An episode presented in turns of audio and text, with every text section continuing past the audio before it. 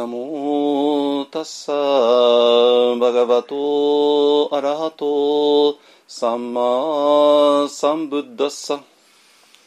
モタッサバガバトアラハトサンマサンブッダッサナモタッサバガバトアラハトサンマサンブッダッサナモタッサバガバトアラハトサンマサンブッダッサナモタッサバガバトアラハトサンマサンブッダッサナモタッサマサンブッダッサブッダンサラナンガッチャミ。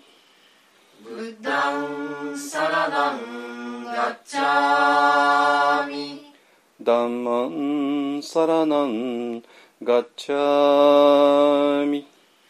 ダマンサラダンガッチャミ。サンガンサラナンガッチャミガチャミ。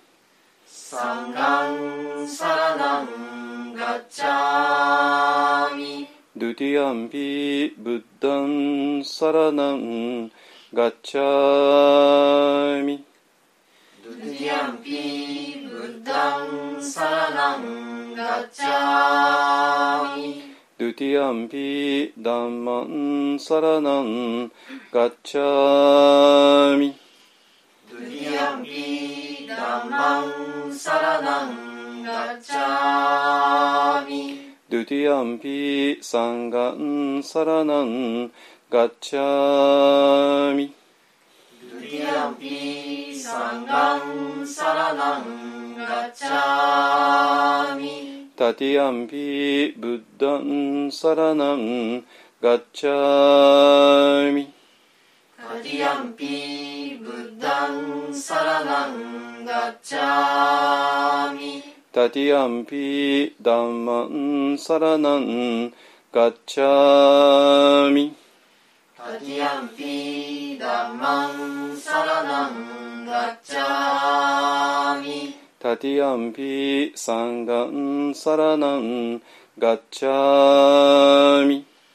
ガッ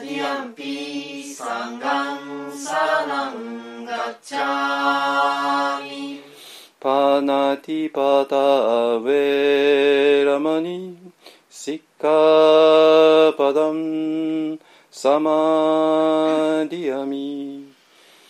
タティア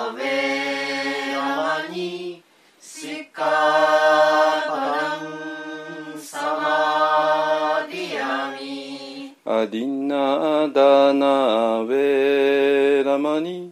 シッカパダンサマディアミアリナダナウェラマニシカパダンサマディアミカメスミチャチャラ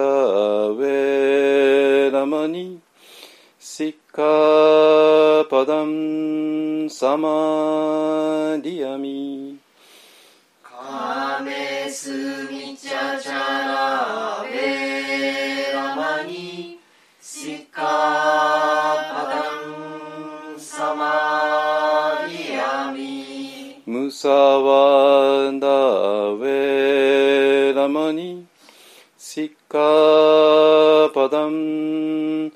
サマディアミムサワダウェラマニシッカパダンサマディアミ。スラメラヤマジャバマダタナウェラマニ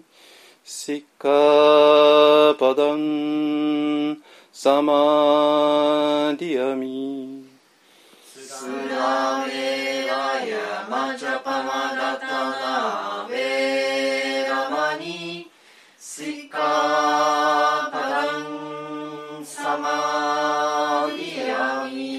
sadhu sadhu sadhu sadhu sadhu sadhu はいえっ、ー、とじゃあ般若心経いきますよ。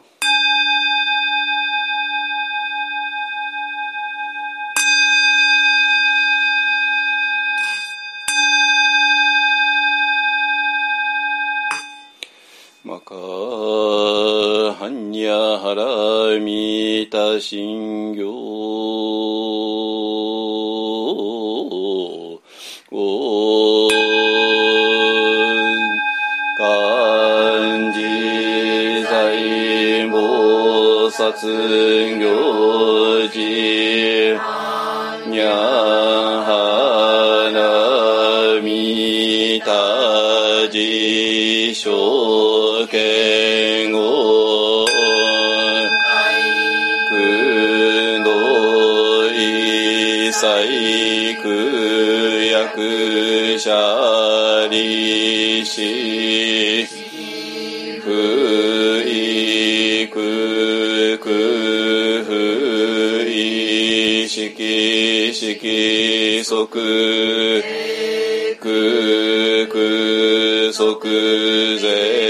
即苦苦即税式重尊行式無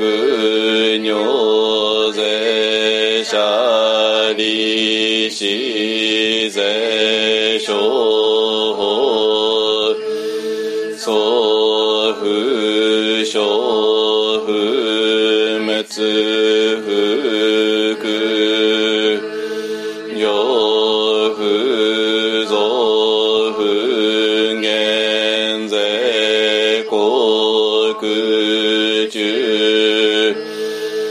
式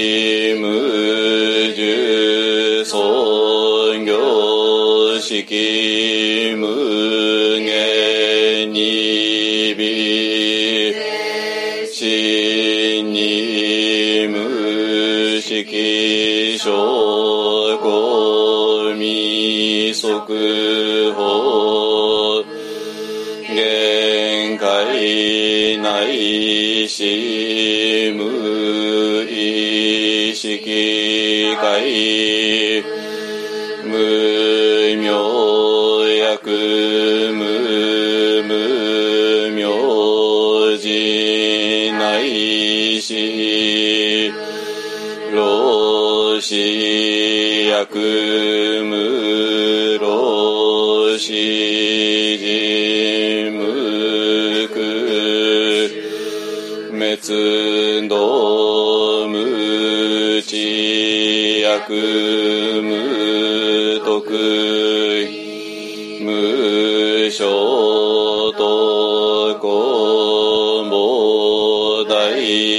大サ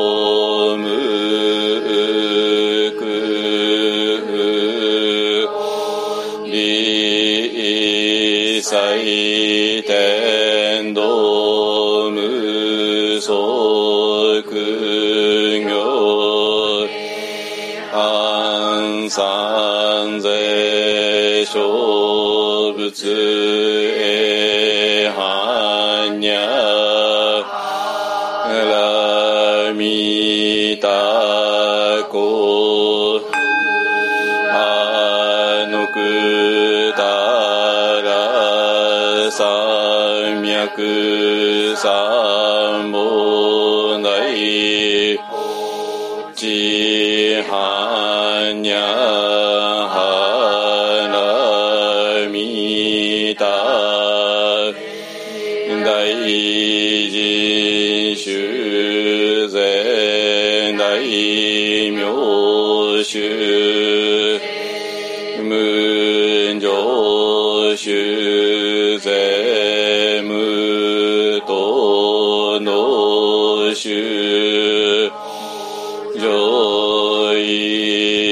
一切空真実不幸公説にゃはらみた収束説収圧やて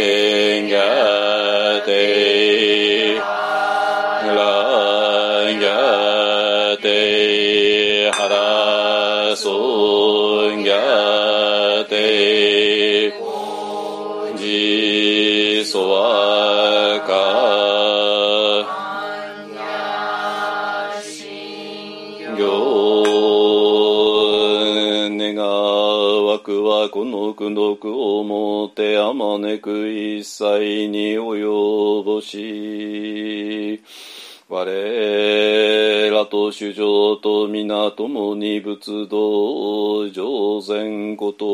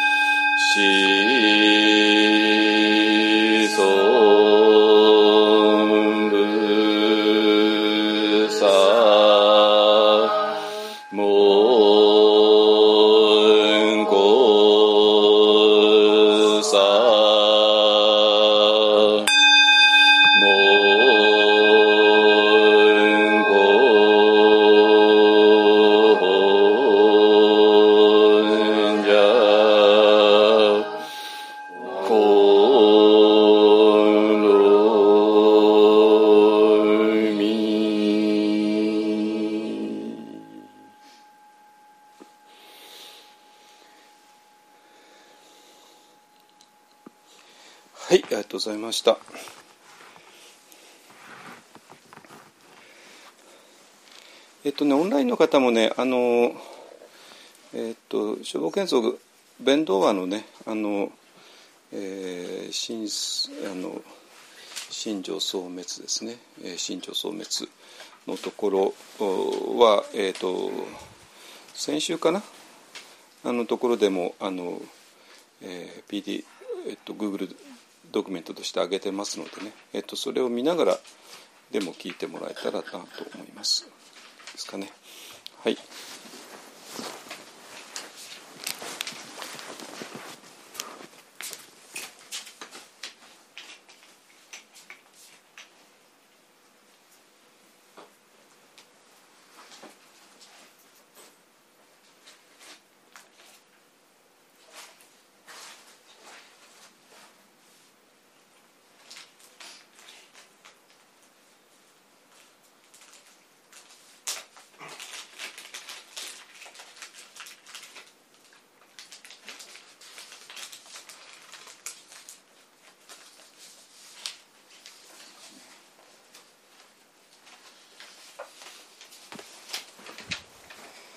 い、えっ、ー、とね、あの、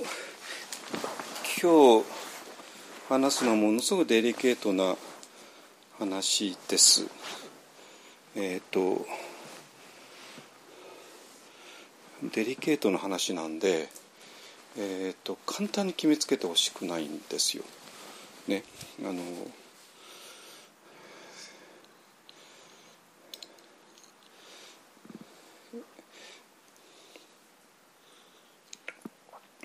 どうデリケートかっていうと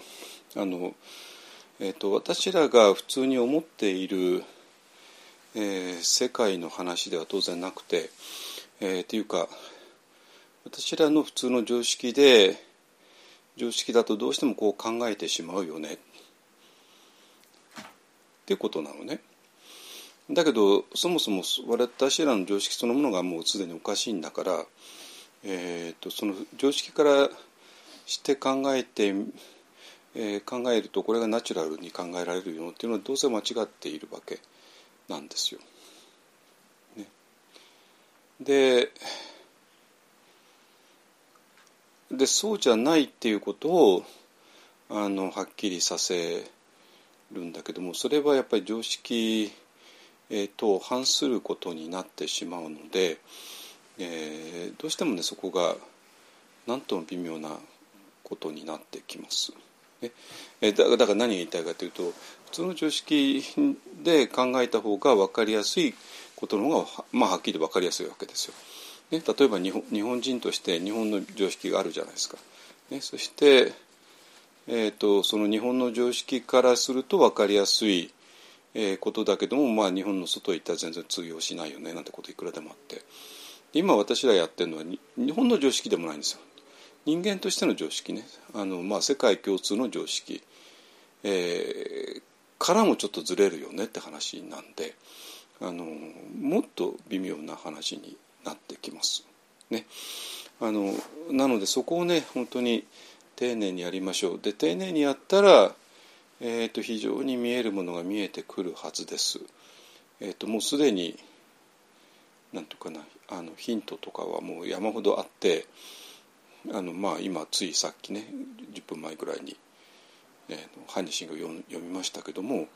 あの般若心経の中にすでに全部答えが出ちゃってるしでまあ一方案としてもね青空としての私とかあのいうふうにして、えー、もう答えは出してるのね。なので、えーと、青空としての私である以上青空っていうのはもう形がないものなんだから何かギュッとなんか魂のようなものがね、えー、存在してるわけがないですよね当然。だけどもどうしても青空としての私はこれは矛盾的表現なわけですよ当然ね。で私っていうのはなんかもっとギュッと詰まったようなもんじゃないですか。だけどそれが青空なんだから青空ってもうつかみようがないわけね。雲としての私は分かるじゃないですか雲っていうのは一応雲はでかいけどまあ一応形があってねあのこういろんな色があって形があってでこの色があって形があるこれが私なんだよっていうのは非常に分かりやすいわけ。だけど青空としての私っていうのは全然えー、つかめないですよね。なんだけどもそれがやっぱり私なんだっていうねいう、まあ、その矛盾的表現ですね。えー、だから今色即税空空即税色ってね、えー、言って色と空が同じなんだって言っているのはどこで同じかっていうとこの私のところでなんですよ。ね、だからなんか式っていうものと空というものがなんか2つなんか別々にあってそれが同じとか同じとかではなくて、えー、この皆さん自身がですね理恵さんがね玲子さんがねのところで式と空が、えー、色即税空空即税式ってなっている。だから皆さん自身が、え、式である私と空である私と空である私と式である私とでもそれは全部自分だからで式即税空空即税式っていうねいうあの形になっている。っていうことの何とも言えない不思議さなんですよ。なんだけどもそれってなかなか、えーと、思考ではつかめない。思考ではつかめない。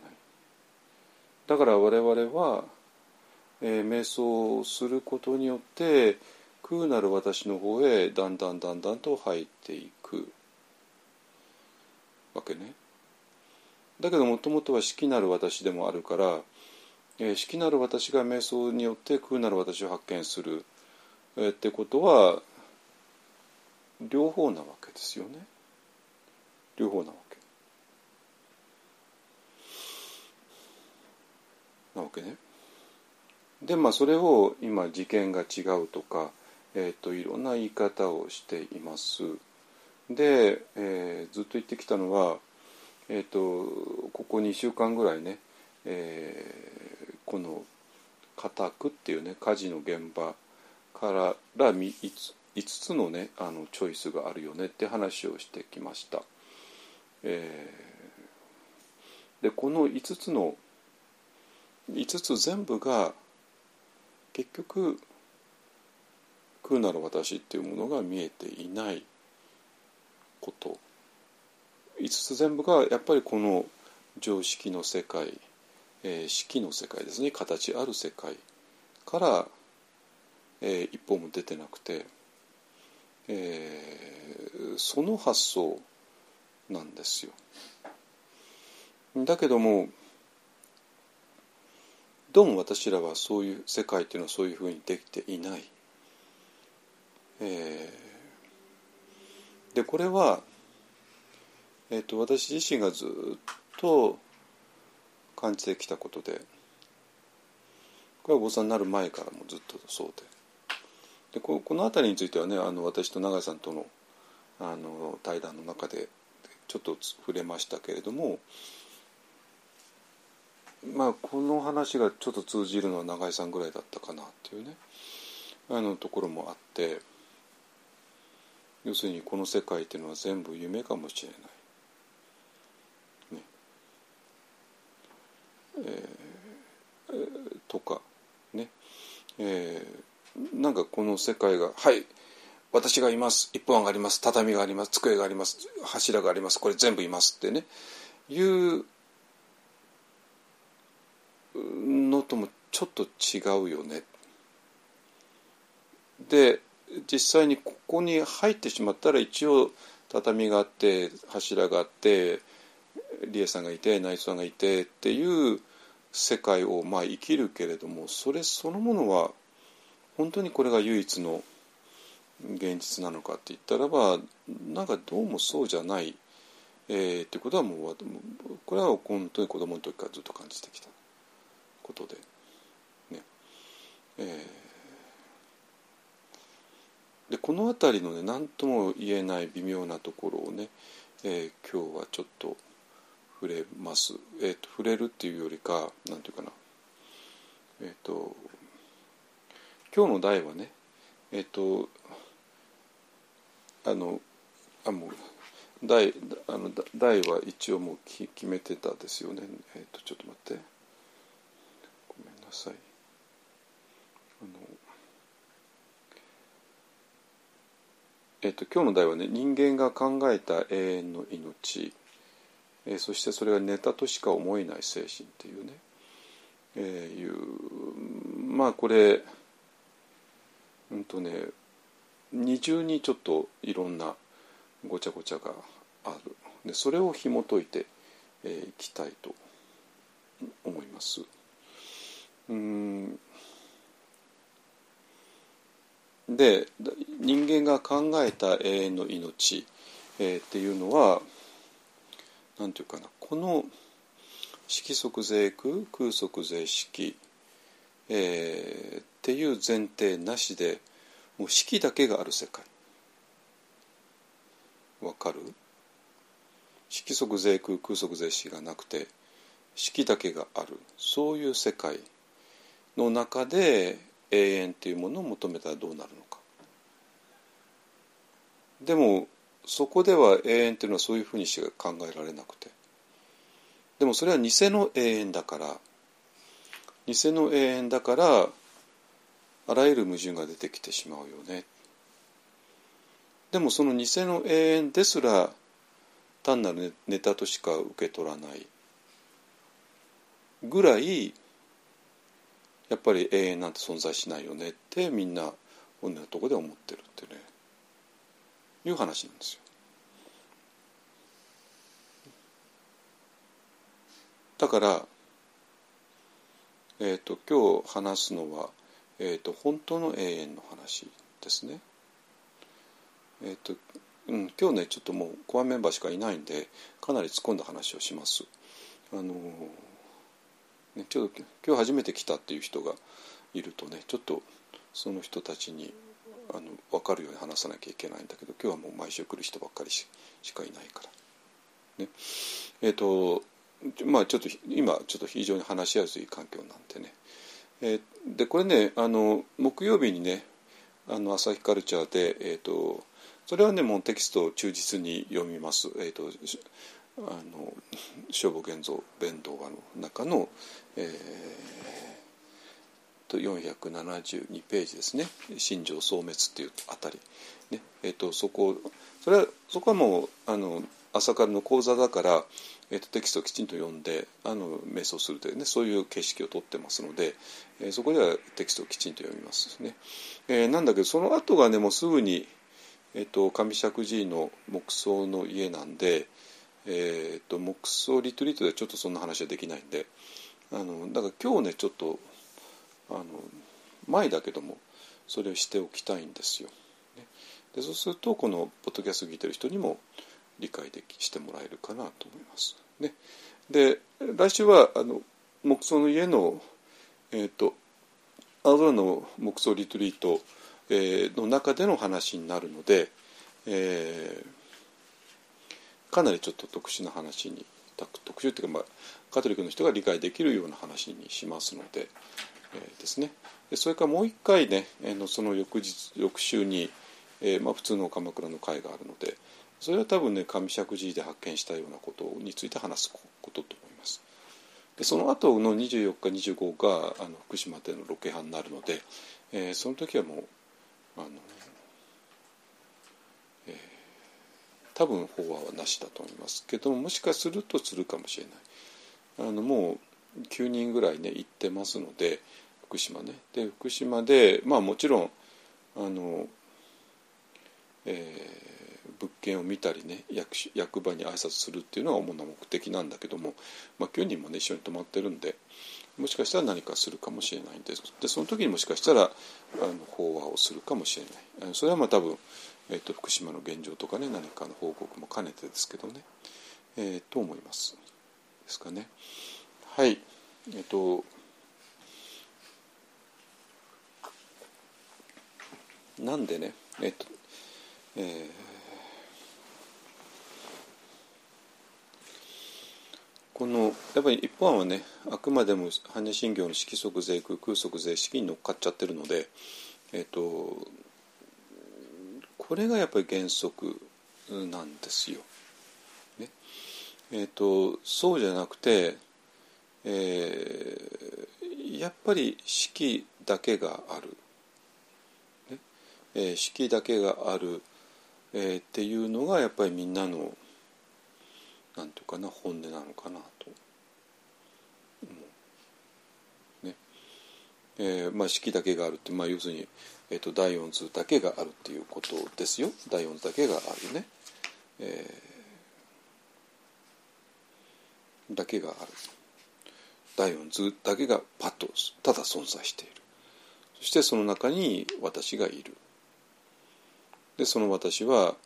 何年から何年まで何十年間この世界に滞在して、えーそして消えていってしまう、ね、そういう世界観ですね。でこのなんていうかな。えっ、とかまあこの間からね火事の現場っていう家宅っていう言い方をしてるけれども家宅っていうのは何ていうか何も今えー今大災害が起こってとかね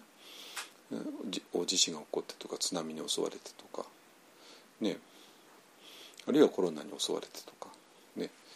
えーそういうまあ誰にも分かりやすい、えー、と災害のような火事が今起こってるよって話ではなくて今こういうなんていうかな、えー、第四図的な世界があってで皆さんはこの世界の中にあるとある時に生まれ生まれてきて何十年後かに去っていく。そういう世界観そのものが固くなんですよ。わかる？大丈夫？えっと多分ね今この部屋にいる人は大体みんな分かってるというか分かってなかったら毎週来ないはずなんですよ。毎週来ないはずなの。分かってなかったら私の話が面白く何ともないはずだから毎週来るわけがないわけ。だから皆さん、まあ、今日の人はみんな毎週来てる人なんだけどもこのそれを固くと捉えている人たち。これだから別にこれ今火事起こってないじゃん第4図のねこの第4図のね起こってないじゃないですか。だけども皆さんが世界っていうものはあるよね。私は1970何年に生まれたよね。そして2000何年にここから消えていくよね。っていうそういう世界観なんですよ。そんな当たり前でしょって言うかもしれないけどもいや別にその何十年か生きてる間に、ね、住む家と職業と食べるものと、ね、家族とそういうのがいればそれで十分じゃないの、ね、そしてそれがまあなかったらね戦争が起こったり津波に流されたりね、えー、家族に不幸があったり、ね、そしたらそれは確かに火事の家と言えるかもしれないけども、まあ、それって全てがうまくいくんだったら別にそれ火事じゃないでしょって普通そう思いますよね。でそうなんだけど仏教で固くだ固くって言ってるのそういう話ではなくてこういう世界がまずあるよねそしてそこにみんなが生まれてくるよね何十年かいて消えていくよねそういう考え方そのものなんですよ。さあここが分かるかどうか。これがこれそのものが地獄だよねって、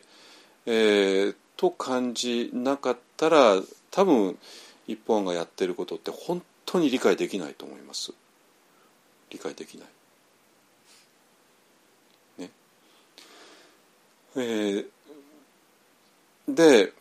でそその世界観そのものがそもそも地獄だよねって、えー、分かる人。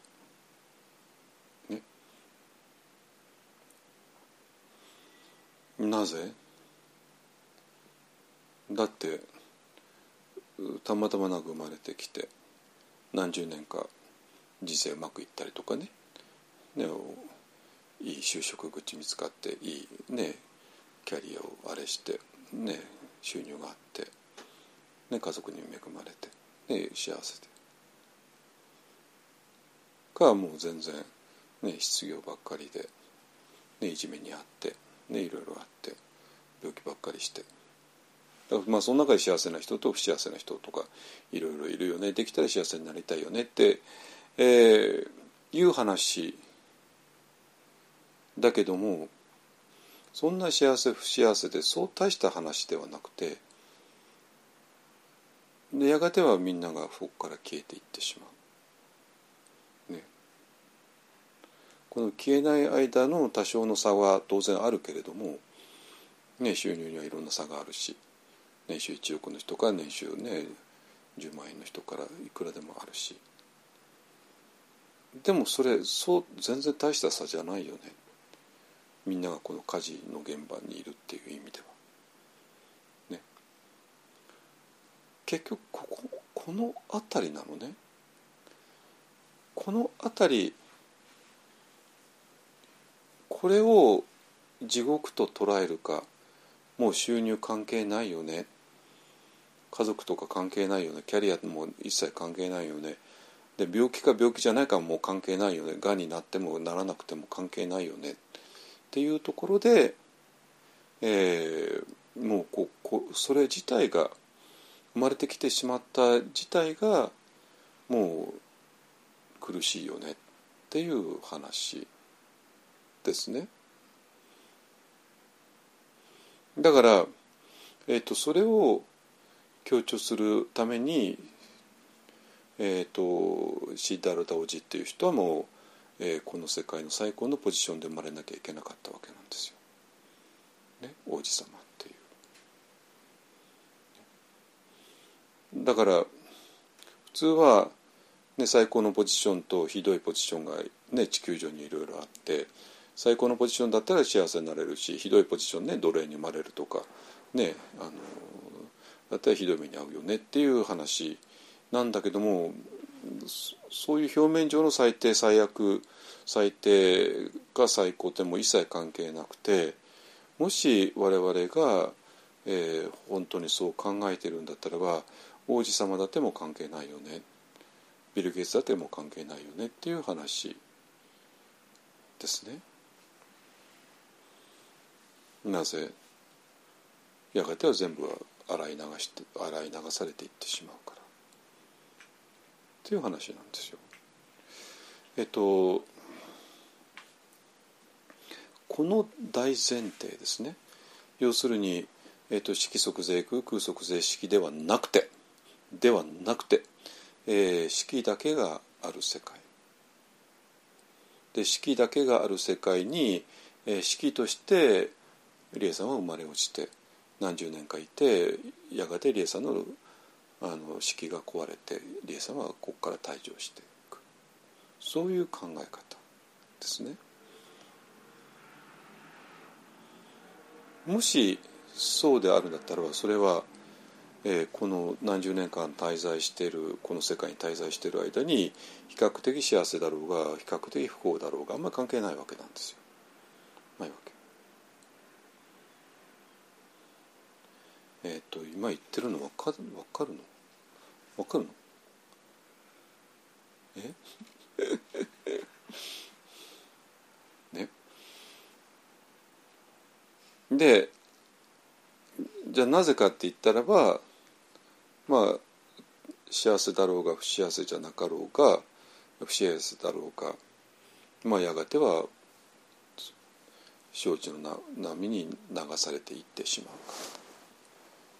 っていうことですね。えっ、ー、とでなんていうかな普通普通はなんていうかな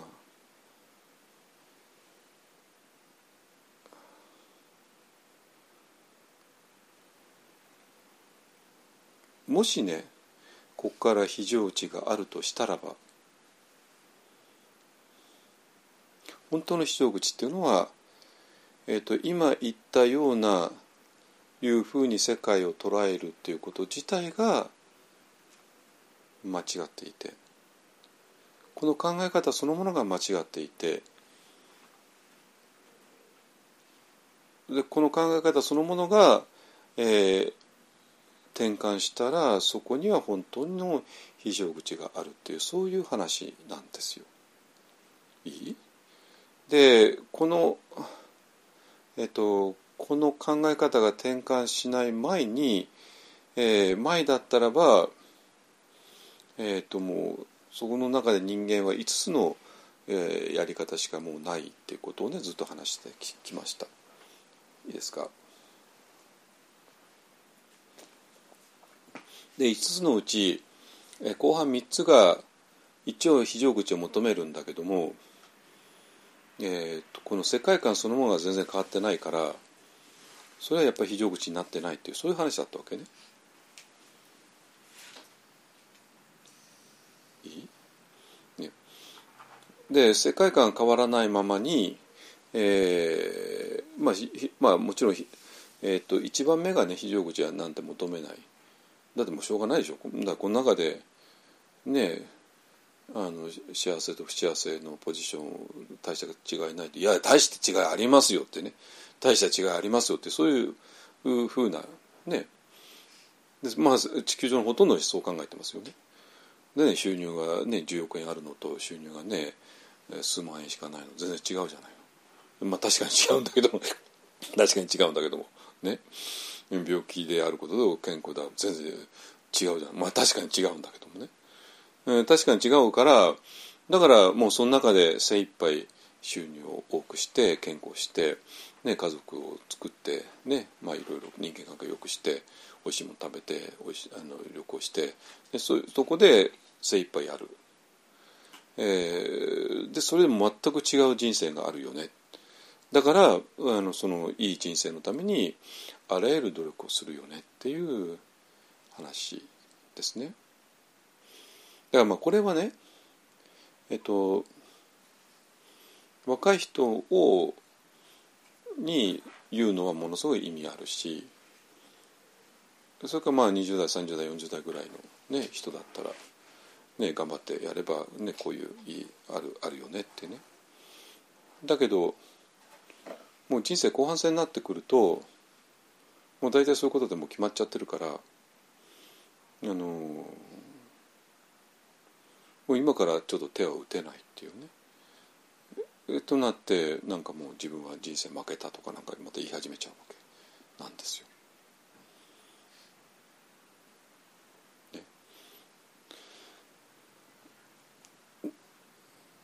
だけどもそういう話でもないってこと。ね、あのこれはねちょっと世間の人あんまり言えない話なんですけどね だって世間でもうそれだけでも必死になって頑張っちゃってる人たちだからね。あのえでで2番目が、えー、っとまあどうせ、えー、ね、えー、のもうここから、まあ、1番と2番はまあほほぼ裏表の関係で、えー、まあどうせ人生なんてどうせうまくいかないからねあのでここから逃げることすらもできないからもう諦めちゃってる。ね、っていうことですね。えー、だからまあこの1番と2番、まあ、1番と2番そんなクリアには分かれないんだけどまあほぼ大体同じですね。えーとまあ、1番の方がもう、えー、まあ何もかも承知の上でとにかくでもいい方向に努力していくよっていう話だし、えー、と2番の方はもうすでになんか諦めちゃって、え、いることですね。で諦めちゃってなんかまあ変な方向に行くことも当然あるだろうしあのいろんなねネガティブなことがそこから当然生まれてくるだろうし。ねだから1と2の間でまあ普通はまあ人生がいろんな人生が展開されるっていう話で、まあ、どれも非常口とは関係ないって話ですね。ですか？ででもいよいよちょっとこれやっぱり苦しいよねって言って、えー、と非常口を求め始めるとあの、えー、3つのものがあって。で一つがね、まあ、これもこの間も2週続けて話したかも飛ばしますけどもあの、えー、なんていうかな。でまあこのね反応すること。そこからいろんな苦しみが生まれてしまう。でこの反応することが、えー、三毒って言ってねむさぼりと怒りとそして愚かさと、ね。えー、この三毒によって、えー、我々はさまざまな苦しみを生んでしまうから、えー、三毒を取り除く。渇望と嫌悪。という反応をしてしまうから、えー、反応しないようにしていく。そして反応しないようにして、えー、この何て言うかな、えーそしてこの反応する、えー、ものももうもうそんなもん実体がないんだから、ねまあ、そこで無我とかいうがあってでどこへ行くかっていうと結局こここなのねわかります？第四の墨の方が何も書いてないじゃないですかね？書いてないでしょ？ね、でこの何にもないところに行く。まあ、ここだと反応しないし反応しないと、えー、もう何も苦しみを生まないから。だけども結局まあ結局まだ第四そのねそういう中だからなんていうかな世界がガラッと変わるってことはないわけなんですよそこでは。だから当然この反応するっていうこと自体をえー、もうとにかく嫌がってなるべく反応しないように、えーと、何か刺激を受けたら反応してしまうから刺激を受けない場所に行くようなことです。ねで次が、えーと「いやいやそんなことないよね」あのこの私の体をよく見たら、えー、もう世界宇宙全体とつながっているよね。ねあのだからこの、えー、私の中を流れる水は宇宙全体を流れていく水だからだからこのね、えー、もう私は自然と一つになってねもうあのそこにもう苦しみのない世界がある。ね、って言ってもまあそれはやっぱり結局この、えーと、第四のこの世界の中での出来事でですね。えーと、これについてはねもう今まで散々やったからもういいかと思います。ね、あの何て言うかなもう循環する私。えー、だからあなたという人が消えても大自然の中の一部に消えななるだけだよっていうね。っていう話だけども、うん、大自然というのも、まあ、所詮は形のあるものだから、形のある中に溶けていっても全然あの安心とかね関係ないよねって話ですね。だからまあ大自然と一部だよねって言って安心できるというのがちょっと私分かんないっていうことをねもうずっと言ってきました。ですか？はい。で今日はね、えーと、今日はというかここ数週間ずっとやってきてるんだけどもあのえっ、ー、と数週間じゃないか。先週だけか。先週だけですね。あのえー、っていうのは、まあ、あの10日前ぐらいの、ね、朝からで、えーと、この道下禅師のあのテキストを取り上げて、え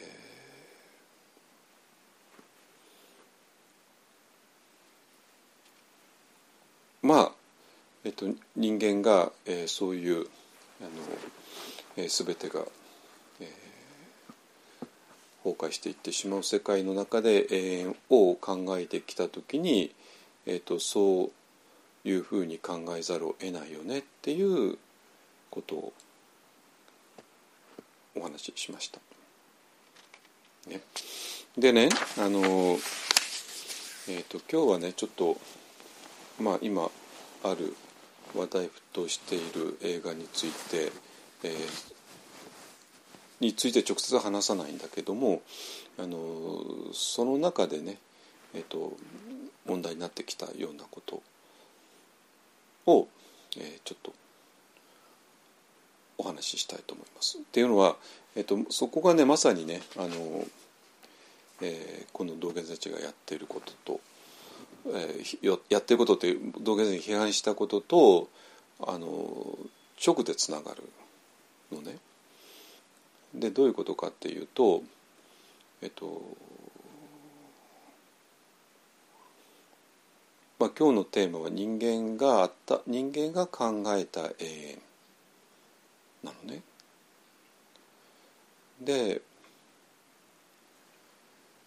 えっと、日本のねアニメっていうのは、まあ、もちろん古い歴史があって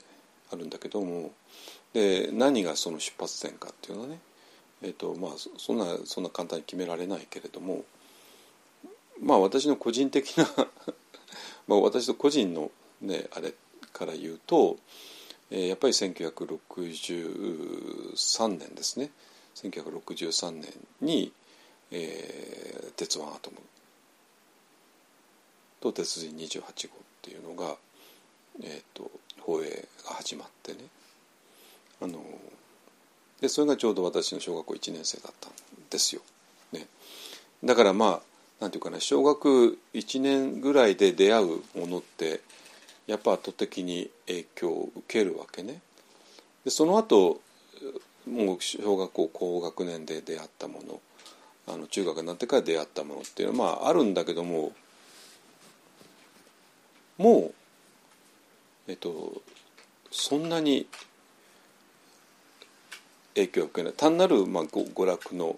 えー、一つとしてああまあそういうのあったよねってね。あの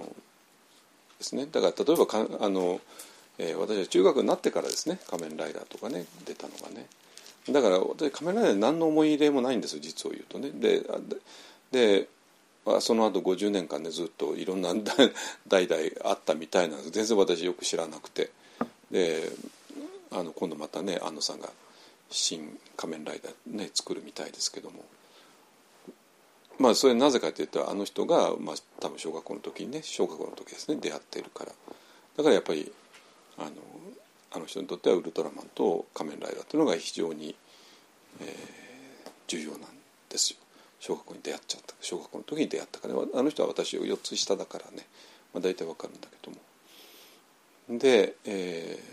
ー、だからまあ子供の時に出会って単なる好きだとかっていう以上になんか自分の中に中に入ってきちゃうんですよね。その中に入ってきたものを、えー、の50年ぶりになんか一応総括をしたいっていうのが多分あるんだと思いますけどねだからまあこの「ウルトラマン」と「仮面ライダー」をね新しく映画化をするみたいですけどもあのまあ気持ちものすごくよくわかるんですよ、まあ、子供の時のある意味決着をなんかつけたいってことでしょうね。あのまあ子供の時楽しませていただいたんで恩返しをしたいっていうようなねあの無難なことは言ってますけどももっとなんかもっと深いものがあると思いますね。でそれで、えーと、私の場合は、えー、鉄腕アトムで鉄腕アトム、ね、もちろん手塚治虫さんですね。あのなんだけど非常にねあなんかかっこいいヒーローっていう感じはしなかったんですよ。何かものすごい痛々しい、えー、痛々しいっていうのかな非常に複雑な思いがあってでこれ当然分かんなくてでそんなアトムのことは別に考えてもいないから あのほとんど忘れてたんだけどあのちょっとここ数日ねアニメの歴史とかちょっと振り返ってて分かったんですよ。えー、どういうことが分かったかっていうと鉄腕アトムのねあの、えー、がどう誕生したかっていうところですね。あれはある少年が、えー、交通事故で死んじゃったんですよね交通事故で死んで。ででそれを嘆き悲しんだそのお父さんお父さんが科学者なんですけどねあのなんですけどもそのお父さんが、えー、アトムを作った。ね、でその時に、えー、なんていうセリフを言ったかというとこれはドキッとしますよ。いいですか？なんて言ったかというと「永久に死なないお前を作ってやる」って言ったんですよ。これ確かめられます動画で。永久にもう一回言いますよ永久に死なないお前を作ってやるって言ってアトムを作ったわけね。これこれはまあアトム第1回で出てくるんですけども、まあ、ある少年が交通事故で死んだ死んだ後お父さんが科学者であるね天才科学者であるお父さんが、えー、そう言いながらこういうセリフでアトムを誕生させた永久に死なないお前を作ってやるこれももちろんアニメよ。ねアニメよ。もうそれもど真ん中のど真ん中のアニメよ。あのなんかオタクたちがなんか作るねあのサークルで作るんじゃなくて あの天下の手塚治さんが、ね、あれは明治製菓かな？なんかのね鉄人28号はグリコなんだけども こっちは明治だったかな？あのみんなあの子供相手ですからねお菓子のメーカーとかがねやってあのまあ、ど真ん中の世の中のど真ん中ど真ん中でねあの、えー、1963年たら、えーと、64年がオリンピックですもんね東京オリンピックだから、まあ、オリンピックの直前だからまあ日本がうわーってねあの盛り上がって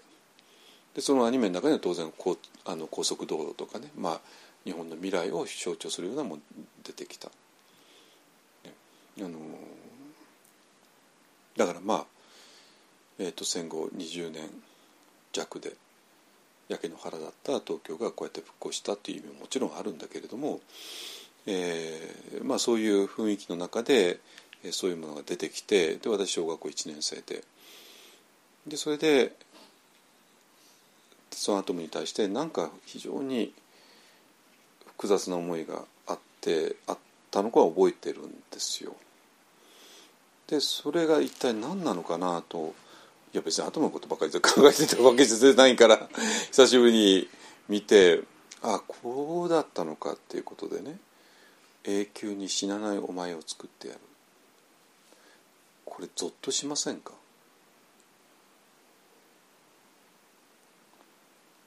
いやこれはゾッとしてもらわないと困るわけなんです。今の私らだったらね。っていうのは、まあ、まさにここなんですよ。えっ、ー、と我々の普通の常識ですよね。普通の常識は子供が死ぬことはもう耐えられないわけですよね。いや親が死ぬことは耐えられないけどもだからまあ子供だと余計そうですよね親はまあある意味仕方ないっていうね順番から言うと仕方ないけども子供っていうのはそうじゃないじゃないですか絶対にあの自分が死んだ後まで生き生き延びるのが子供のはずなんだけどね。だからその子供が亡くなってしまっても耐え難いわけですよね。えー、それだから、えー、その反対ですよね。永久に死なない、ええあの永久にだったかな？どっちか？永久にですね。永久に死なないお前を作ってやる。これもちろん人間の願いとしては欲望としてはめちゃくちゃ全員わかりますよ。ね。で、えー、永久にわかるわけ。だってこ子供を亡くしてしまった親が一体どれほど悲しむかそしてそれが歴史上どれほどたくさんいたかじゃないですか。ねみんな分かってますよ。ね、今だってね、医学が発達したって言ったってやっぱりある少数の子供は病気とかねあるいは事故とかなんかで亡くならざるを得ないしそしたらその親は本当に嘆き悲しむし、ね、でそれがちょっと時代遡ってね。やったら子供のね子供なんて本当に弱い存在でで公衆衛生も発達してない時だともうね本当にあの簡単になくなっていってしまう。だからまあ七五三っていうのがねあって七五三に到達したってことはどれほど強い喜びだったのかね。今だって七五三に到達するのは当たり前だけどもだけど昔はそうではなかったから七五三に到達できたっていうのがとてつもない喜びだったわけですね。だからだからそれで子供を亡くした親は永久に死なない子供、えー、っていうものを望むけども当然それはできなかったわけですよね。できなかった。ね、だけど、まあ、もちろんアニ「鉄腕アトム」はアニメなんだけどもアニメだから、まあ、どんなことでも書けるんだけどもそれが科学の力によってできちゃったって話なんですよ。できちゃった。だこれはやばいわけね。やばい。なぜかというと今までは、えー、どんなにそれが悲しいことだとしてももう親は断腸の思いでそれを諦めざるを得なかった。えー、わけね。だから絶対に永久に死なない子供なんていうのは作れなかった。だけども今もちろんアニメでアニメだから架空ですよ。だけど、えー、もし、えー、思考実験としてねできちゃったっていう前提で、えーと、アトムっていうのを誕生させたわけなんですよ。ね、哲学総正ってはもちろんお医者さん言ったって、まあ、あの人はお医者さんとして働いてないんだけどもね あのもうもう学生の頃から漫画ばっかり描いてあの、まあ、医師免許は一応はね取ったみたいですけどねお医者さんとしては本当にあの働いたことはないみたいですね。えー、だけどももちろんあの人はまあそういうことものすごいあの興味があって、まあ、興味があるからもあの後になってねブッダブッダ伝とかね火の鳥とかいろいろ書いてますよね。あのだからまあだから永久に死なないっていうのが、えーと、手塚さんの望んだことではないけれどもだけどもそれを実際にフィクションとしてやってしややってしまうそうすると非常にある意味グロテスクな現実が見えてくるわけなんですよ。ね、それを私は多分子供心に何か感じた。つまりどういうことかっていうとね永遠っていうものはそういう方向性じゃないだろうっていう話なんですよ。わかる？私らの普通の常識だと子供は死んでしまって悲しいよねじゃあ子供が死なないようにすればいいよねとなるじゃないですか。で普通はそれできないんだけどもまあアニメだからで作っちゃってやる。ね、でそうすると我々は人間の領域を超えちゃうわけなんですよ。で人間の領域を超えて、えー、もうある領域に入っていってしまう。今までそれできなかったんだけども一応科学でできるようになった。ね、となった時にそれは果たして正しいのかっていうこと。ね、でこれは正しくないわけなのね。なぜ正しくないのかっていうとそこには本当のまあなんていうかなまあ永久に死なないってことは永遠の命ってことでしょ？ってことは人間の今までの常識で考えた永遠の命なんですよ。わかる？ね。でそれが何とも気持ち悪いわけなんですよ。それなぜかって言ったらば本当の永遠の命ではないからなのね。えっ、ー、と通じてる？ついてる？ついてる。よしよし通じてる。みたい。ね。あのそれでね結局えー、だからお母さん通じてんの？通じてたら寝ないよ？本当にあのそれでねまあそういうアニメを作る人たちっていうのは本当にそういうことを本当に考えてる人たちじゃないですか。ね、それで、えー、今話題の沸騰の、えーと、アニメ名前出さないけども名前出さなくても分かると思うけど あのさっき監督の名前言っちゃったから まあいいや。あのいや。でねえっと結局それも、えー、鉄腕アトムで非常に素朴にやった、えー、ことを恐ろしく洗練された形でやってるわけなんですよ。えっ、ー、とやろうとしてるわけねあの中で。うん、で、え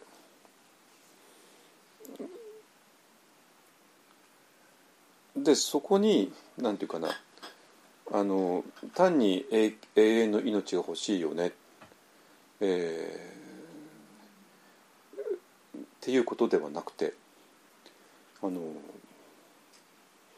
でこの場合の永遠の命っていうのは子供ではなくて実は奥さんなんだけども、まあ、奥さんって言ったらもう バレバレだけどもあのですね。でそこにそれプラス、えー、その人の今までの生きづらさっていうのが全部入ってきちゃって。だからまあ要するに要するに世の中と全然うまくいかない。いかない、えーと、ずっとあのまあ人付き合いが本当に苦手で、えーと、親戚だとかなんとかみたいな付き合いは本当に嫌で嫌でたまんなくて。で一人で知識を深めて一人でピアノを弾くことに猛烈な喜びを感じてて。あのいう人で。でそれで、えー、まあまあ、これ以上いくいくとねあのあれだから、まあ、今日は別にその映画の分析をするのが目的ではないからあの飛ばしちゃいますけども要するにそれで、えーと、鉄腕アトムのもっと恐ろしいぐらいに洗練された形でだけども結局同じことですね永久の永遠に死なないお前を作ってやるっていうことですね。でそしてそれがまあいろんなあの、えー、お膳立てでもってももものすごいお膳立てでもって、えー、整えられていってでそれを追求するからもうあらゆるいろんなことが起こってきちゃうんですけれどもでも小学校1年生の私がアトムに対して感じたこと。これはやってはいけないことなんじゃないのか。ね。あもうアトムはねえーまあ、ものすごい、えー、すごい、ね、あれは原子力発電所が中にあるからね だからとんでもないパワーがあってでもうそれでもって人々をいろいろ救ってまあそれはそれでいいんだけども。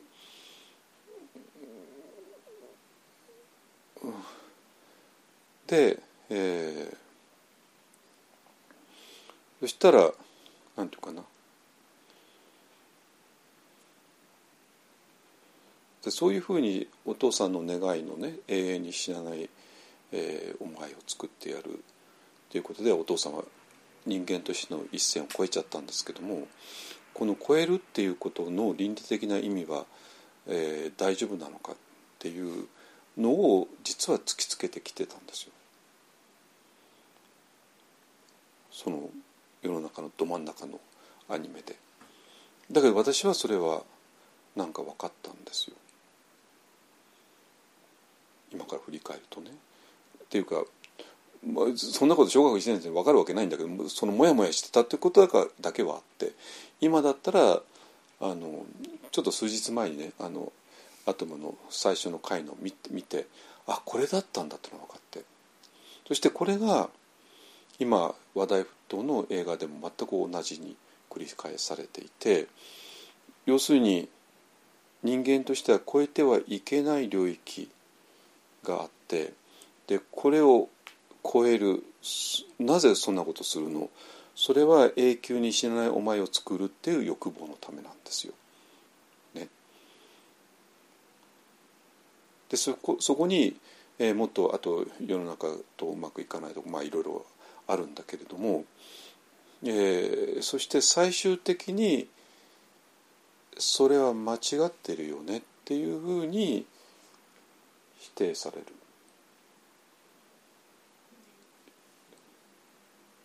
否定されることによってその間違ったことをやろうとしていた人を救うことになる。っていうのが、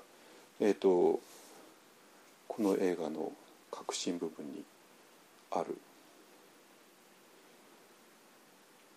これもしかして違うかもしれない。もうだからすみません。もう一回私見ます。もう一回見ます。あのもう一回確認します。ね。で違ってたらまた言いますけども。まあ多分これで合ってると思う。合ってる。分かんない。そこは分かんないのか。うん。あの中村さんは？いやあれはあのお父さん初めからそこまで読ん読んでたっていう間違いは。間違いだってこと？うん、うんいやこっちも一回そこ確認しなくちゃいけないんですけどもう一回見て、うん。もう読んでそういうふうになるっていうふうになるっていうのを読んでた。うん。間違いだってこ間違いだとねっていうこと、うん。それであえてそこを突き進んでいったっていう。いうふうにね。うん。まあちょっともう一回見ます。そこら辺。うん。あのとにかくそこは間違いだっていうことがはっきりするんですよ。つまりあの永遠に永久に知らないお前を作るっていう、えー鉄腕アトムの誕生をもっと、えー高度に洗練された形でやるけども本質的には同じなんですよ。同じ。なわけ。でそれがやっぱり間違いだよねっていうところに、えー落ち着いてきた。のかな？はいえっ、とねとあのなんでこれまあそこにねあのえっ、ともうはるかに洗練されてるから、まあ、ありとあらゆるなんとか計画とかなんとかなんとかかんとかとかね、まあ、登場人物がいろいろ出てくるんだけども基本的には同じです。そのあの亡くなったあの事故で交通事故で死んだ子供をね、まあえー、とバババーってね作っちゃったんですよ。ね、あれをもっとあの大掛かりにした形で。ね、であとまあまあそのままわっと生まれてきちゃうんだけどもえっ、と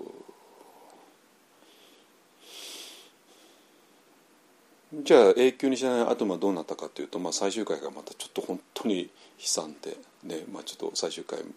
は探してください。YouTube に上がってますから。何で見てくださいね。あの永久に生きたかどうかはちょっと分かんないというオチになってますけどもね。まあいろいろあって、ね、あのだから、えーと、そういうアニメだからもう現実ではないからあのいわゆる思考実験ができちゃうわけなんですよね。でその思考実験をやった結果として、えー、あこれはやってはいけないことなんだっていうことがはっきりするわけね。えーと、でなぜ、えー、これやってはいけないことなのかって言ったらば、えー、そこに永遠の命はないからそれはあなたの人間の常識であなたの人間の、えー、考え方が考えつく永遠の命だから。そしてそれは本当の永遠の命ではないから。だから偽の永遠の命なのね。だから偽の永遠の命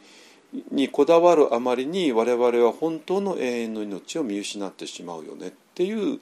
ことなんですよ。でそれがこのなんていうかな。日本のアニメの最初にあったっていうのはすごいことでつまり偽の永遠の命を求めることによってそれが偽だよねっていう結論が出てきてしまうそういう仕掛けに実はなってるってすごくないですかこれ。ね。あの、まあ、この間、えーと、先週ちょっとね高校生の女の子が来ていてで本にやって、えーと「サブカルチャーに興味あるんですか?」なんか言われちゃったないないですよその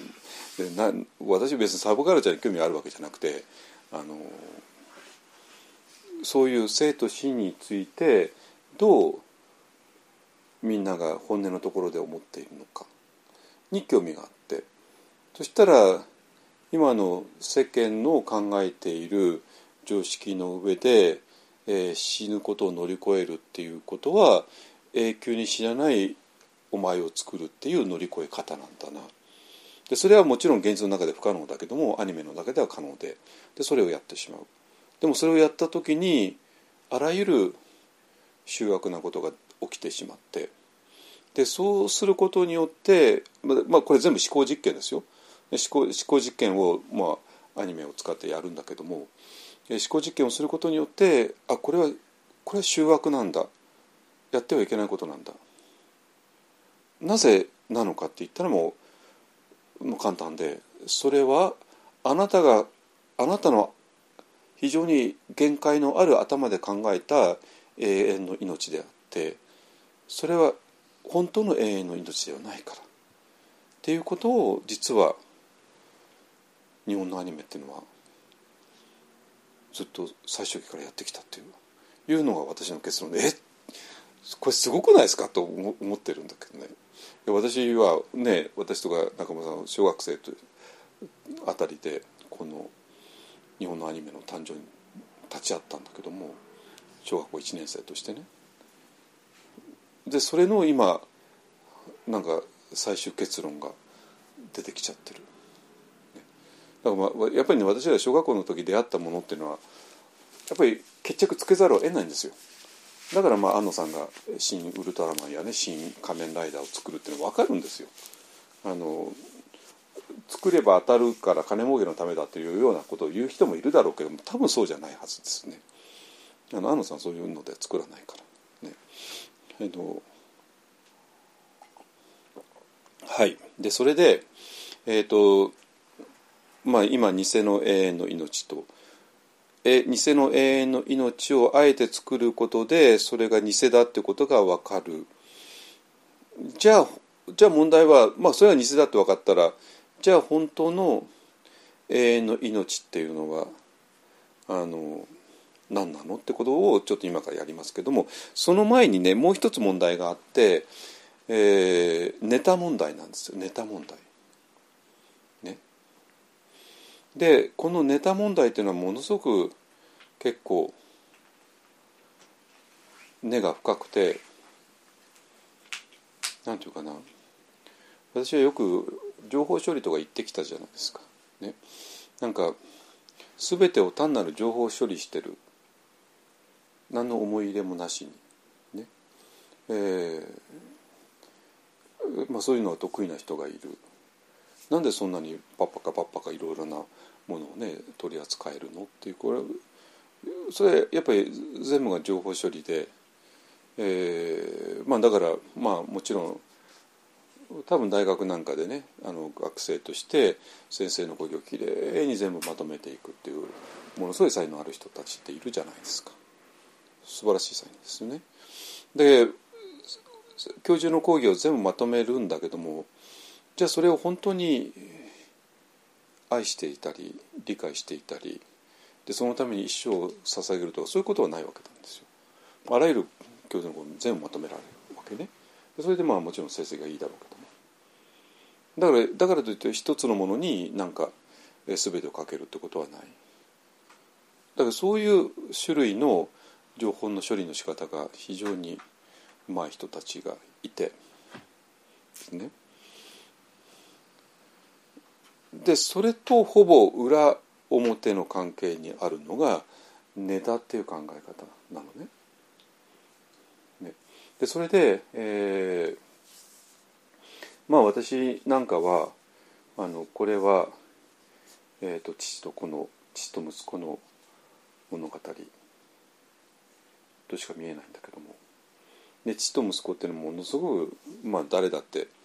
ねあのすごい大問題ですよ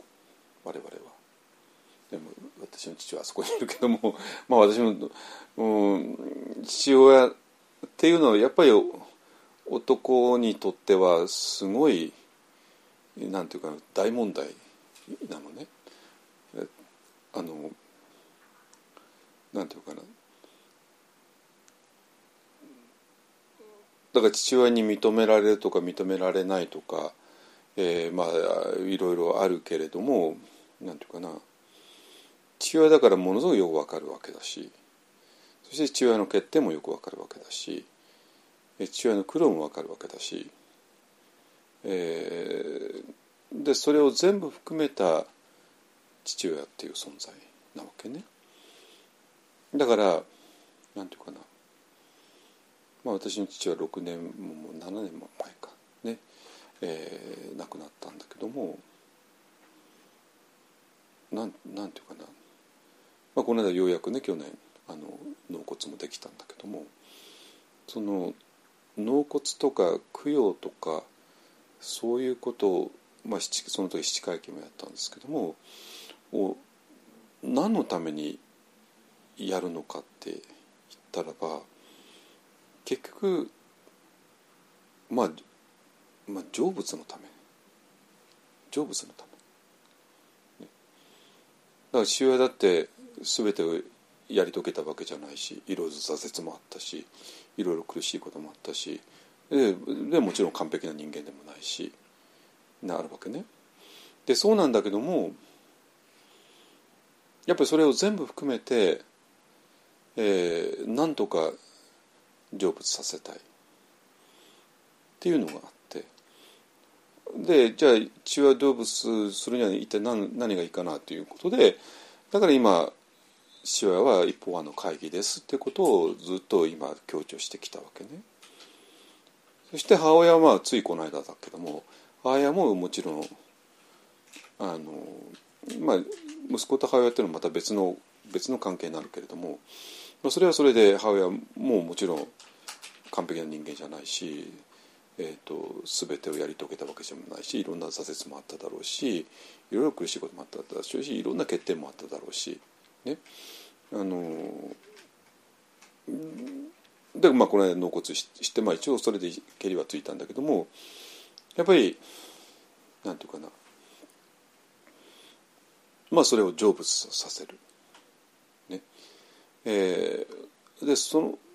そのために、まあ、母親の場合は、えー、今度のね裏あの裏磐梯の福島の会期になってもらうんだけども名誉会期になってもらうんだけども、まあ、それも今ちょっと強調してるのは、まあ、そうすることによって母親を成仏させたいという思いがあるんですよ。でまあそれで回帰不在っていうことで私の両親を、まあ、成仏させる。ねえーと、っていうことをまあだからそれぞれの息子娘は親を最終的にまあ あの、まあ、基本的には納骨があれですけども納骨とかいろいろした上でやっぱり最終的に成仏してもらうっていうのがある。だから当然人間としては不完全で不完全だからさまざまな間違いとかねいろいろ当然あっただろうし、まあ、それは全部分かった上でそれを成仏っていうのは母親父親のその、えー、発信としての私の方ですね発信としての私に、えー、色心としての母親色心としての父親を全部ぶっ込んでいくっていう働きですね。だから色心としてはもうさまざまな欠点や間違いもあっただろうけれども全部それを含めて、えー、成仏させていくのが多分子どもの役割最後の役目なんだと思いますけどもね。でそれで、えー、このあの映画の中でもまあだからそういう、えー、永遠の命を間違った方向で求めるえー、ことこれねさっきわざとやったんじゃないかって前あったけど、まあ、それはまあちょっと分かんないですもう一回見ますね。の上で、えー、息子が父親にインドを渡しインドを渡すわけじゃないですかね。それ違うよ。でこれ何のためかというとやっぱり成仏させるため。だから父と息子問題の最終段階は父親を成仏させることなんですよね。っていうこれがあの星飛雄馬が星一徹を成仏させることによってあの父と息子問題は解決するわけねそれそれしかないわけ。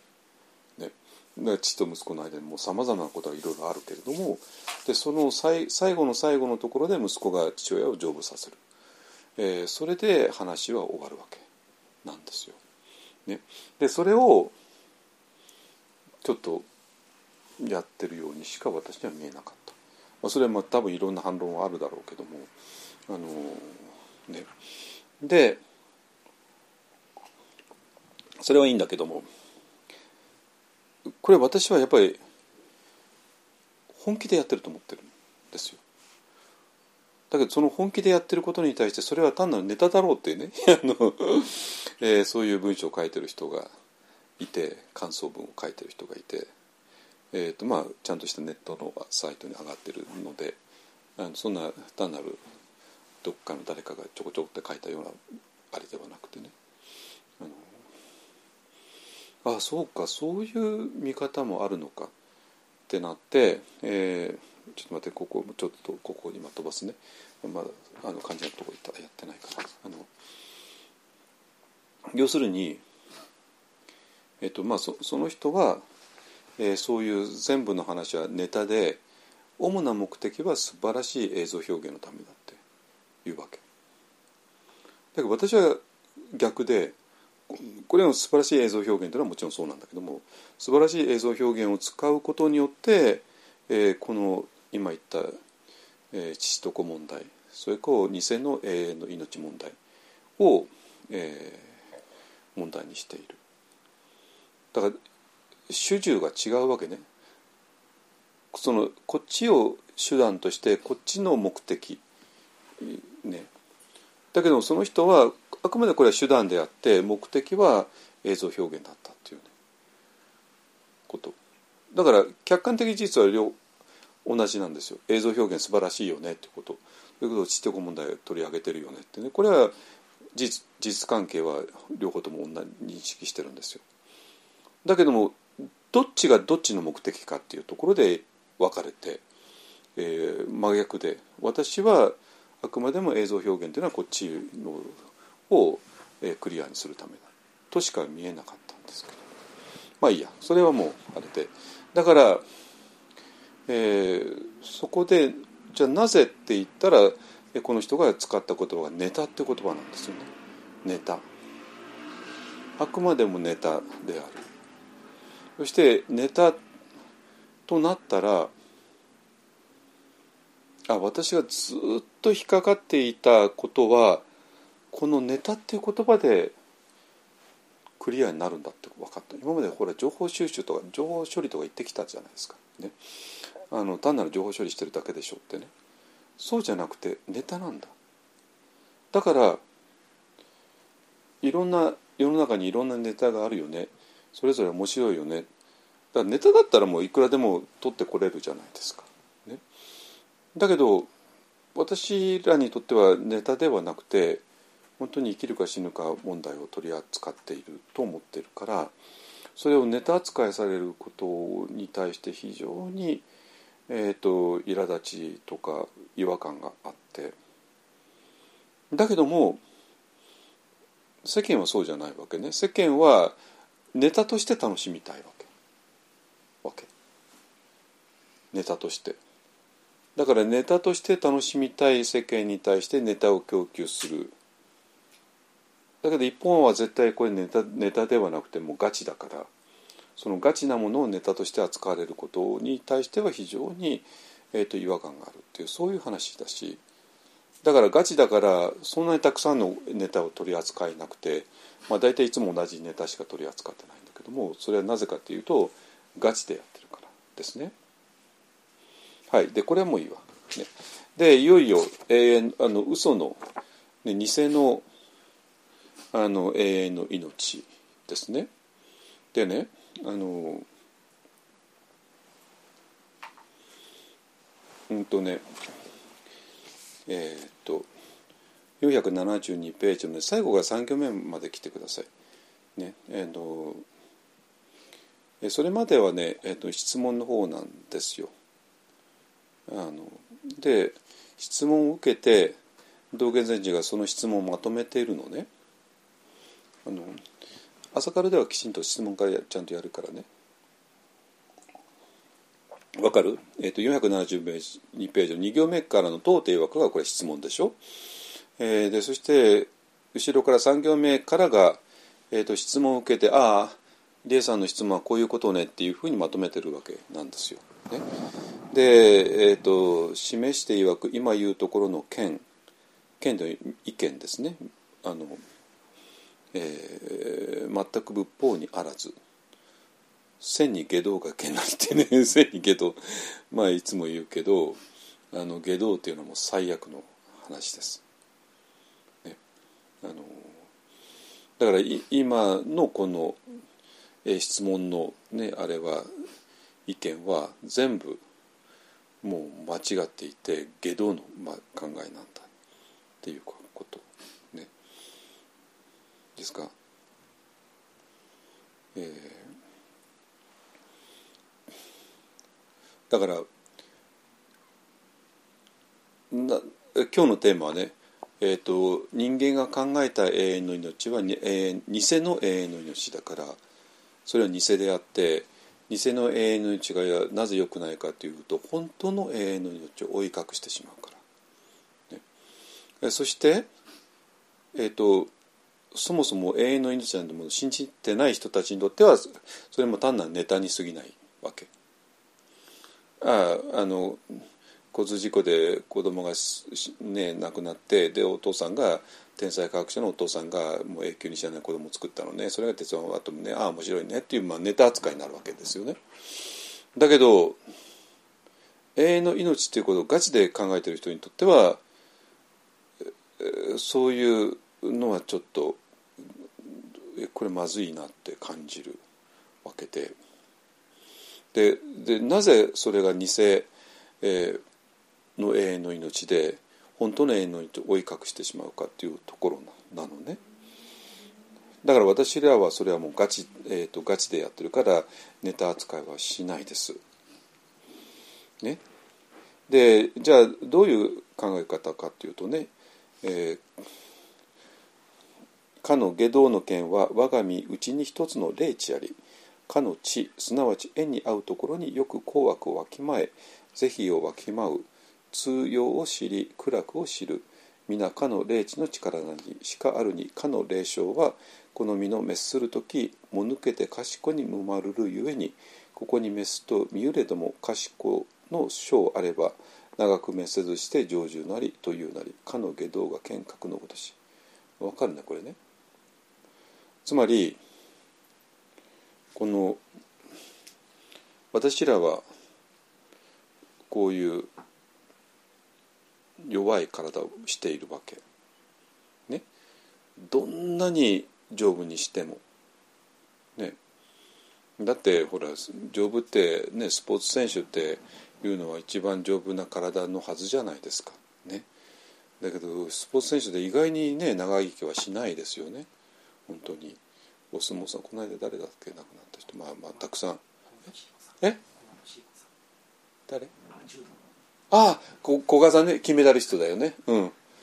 あの人も50いくつですよね。うん。同い年。だから柔道で金メダリストを取る金メダルを取るぐらいもう最高に強い体ですよね。がんがんか。がんでしたよね。うんだけどもたとえ柔道金メダリストでもね体の内側にがんができたらもうもうどうしようもないっていうねことでだから金メダリスト柔道金メダリストの最高の強靭な体でもどうしようもないわけね。だけども心配ないんだよこの体の中にはあるそれこそ、えー、ものがあってね。で、えーあるものがあってでそしてそれがいろんなものをあの認識するんだよ。そしてこのそしてこの体が崩壊した時にこの体から抜けていくんだよ。っていうそういう話なんですよ。これは分かりやすいですよね。ね。だからなんていうかな。えっ、とあこの体人間の体っていうのは本当に脆くてどんなに頑丈に鍛えてもやがてはね小老病死の波にあのなくなっていってしまうよね。だけども体の中には、えーそうじゃないものがあってそれが体が崩壊した時に、えー抜けていくよねっていう話なんですよ。でこれこそがまさに人間が頭で考えた永遠の命ですね。永遠の命。だから当然死ぬのは崩壊するのは体だから、えっと体の中にそういう、えー体と一緒に滅びないものがあれば、えーそれはもう死なないからあのそれが永遠の命っていうねいうなる。えっ、とだからね結局これ何が言いたいかっていうとそのえー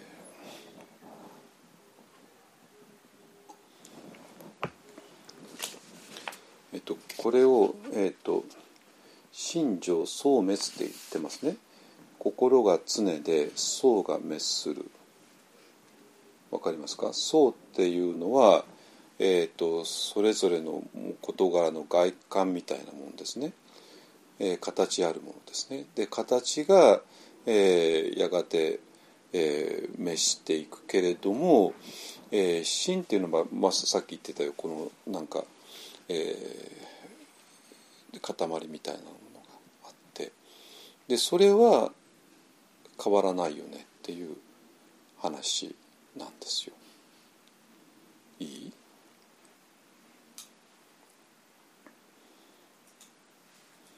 これ明らかに羽根信行とぶつかるのと分かります？色即税空空即税式ではないですよね。ね。ね。これだったら式っていうねまあ式っていうのは形あるものですよ形あるものがあって形あるものはやがて崩壊するけども形あるものの中にまさに梅干しの中に種があるみたいな感じで、えー、があってでこれがえーま、もう抜けていくよねって話だから全然色即是空になってないじゃないですか。わかる？ね？えー、だからこのか体の方はいろいろな、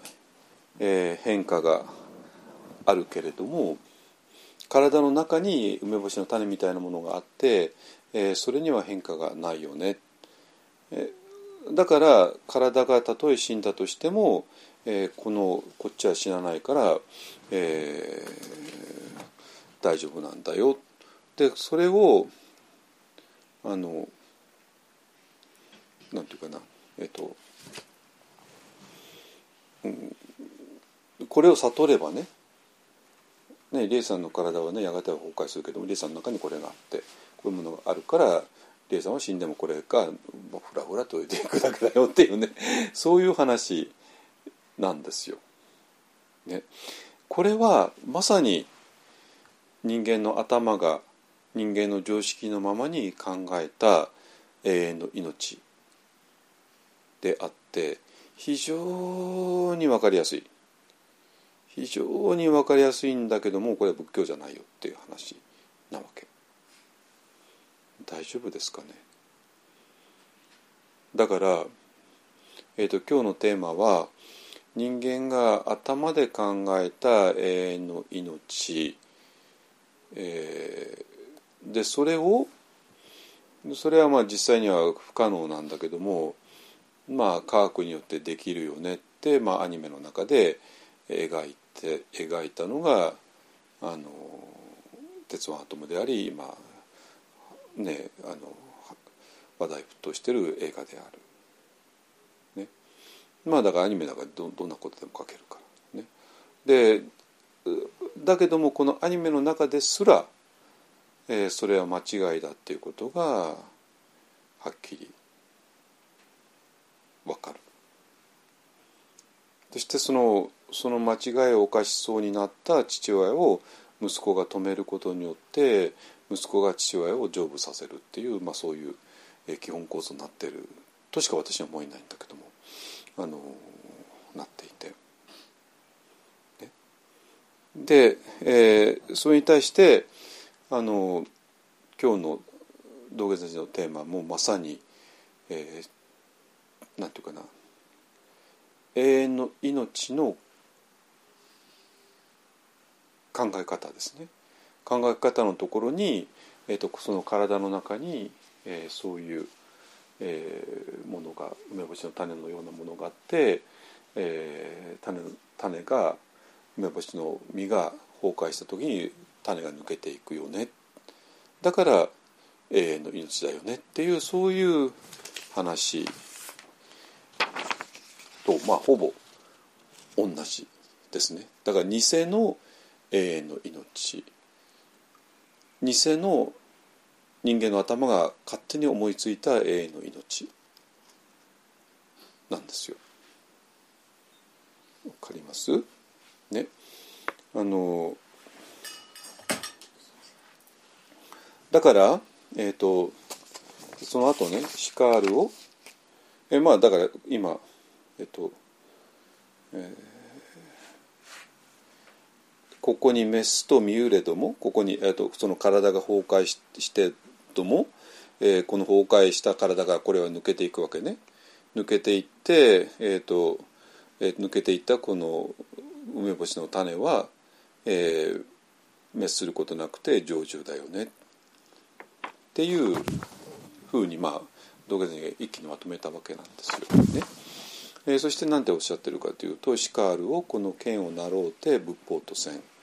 えーこの見方をこれが仏教の見方なんだよっていうのは、えー、と瓦礫を握って金法と思わん。まあ、だからあの、ね、瓦を握ってこれが金なんだよって言ってるようなものですね。えー地名の恥ずべき例えにも同じ。そして今心情消滅ですねだから心っていうのが梅干しの種ですよ。草っていうのがこの梅干しの実の方ですね、えー梅干しの種は永遠で、えー、と実の方が滅していく、ね。えーそういう邪見間違った考えを、えー諸仏の妙法に等しめ。だからそれと諸仏の、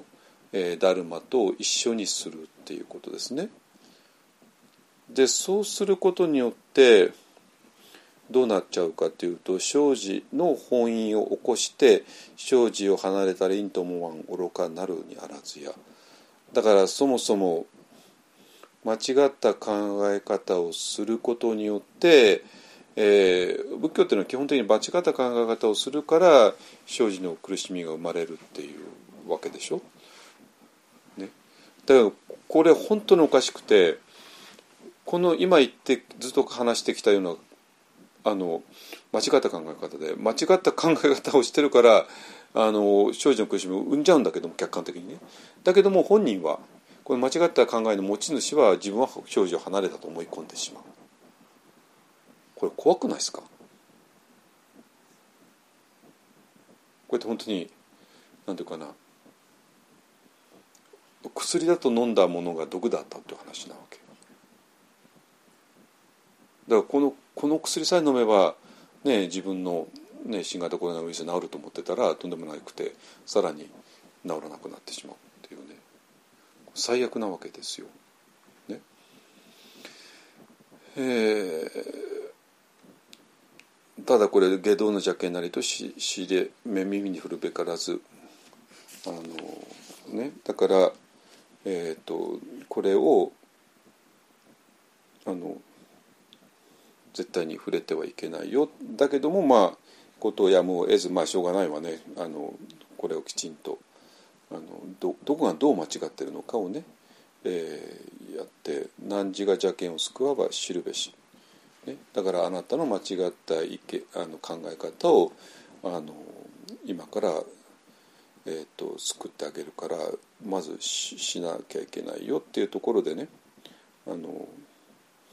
まあここから先はちょっと朝からでやります。まあ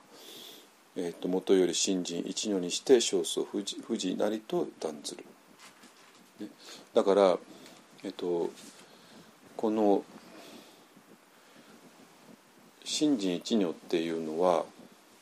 えーどういうことかっていうとえっ、と梅干しと梅干しの実と梅干しの種。種がそれだと種と実とは別々ですよね。そして実が滅びたけども種だけ生き残るよねっていう話ではないってこと。でどういうことかっていうと私らの普通の心っていう場合この場合は普通の thinking マインドね。普通の thinking マインドと体っていうのは一つなんだよ。なぜ？それはどちらも色心だから。形あるものだから。わかります？ね。形あるものだから。えっ、と色即税空の、えー色のところに、えー心も体も両方とも含まれるってことよ。いい？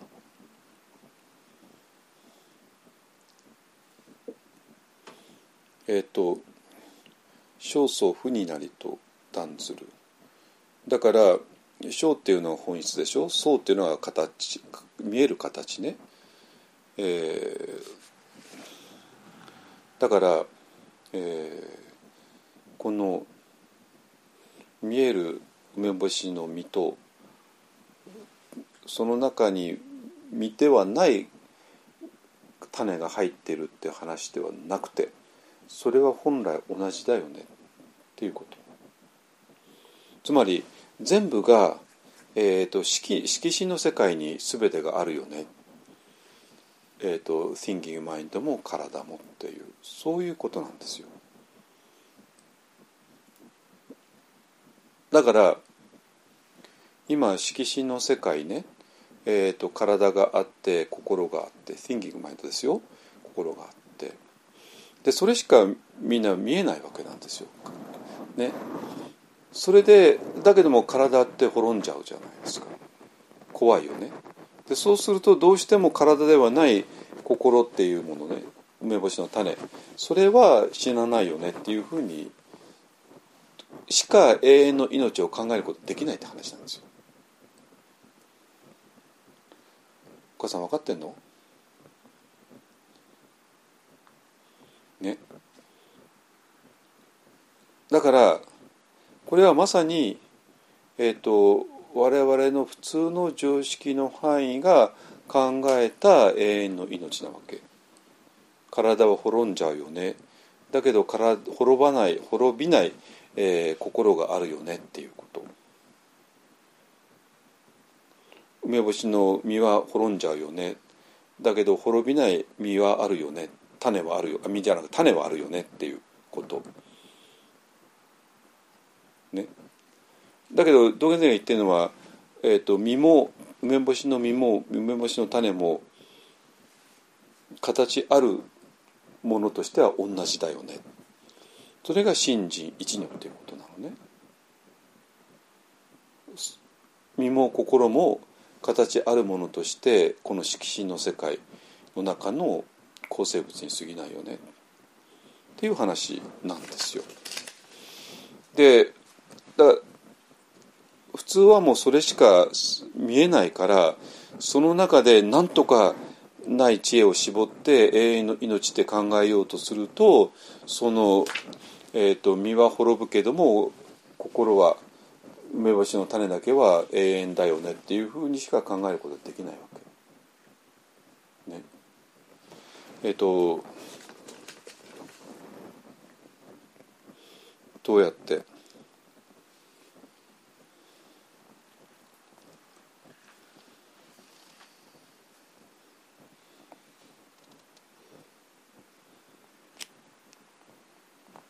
ねあの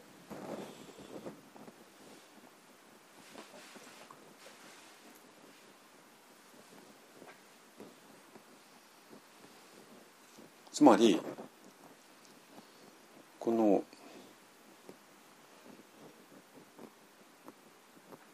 じゃあ本当の永遠の命っていうのはないのかっていうとそうではなくて。なんでどうあるかというと色即税空空即税式ですね。つまり理恵さんという一人の人間が、えー、式っていう存在でもあり空っていう存在でもある。だから式そそういう一人の人間としてそうだからだからそれが即で結ばれるわけね。色即税空空即税式で。ですか。で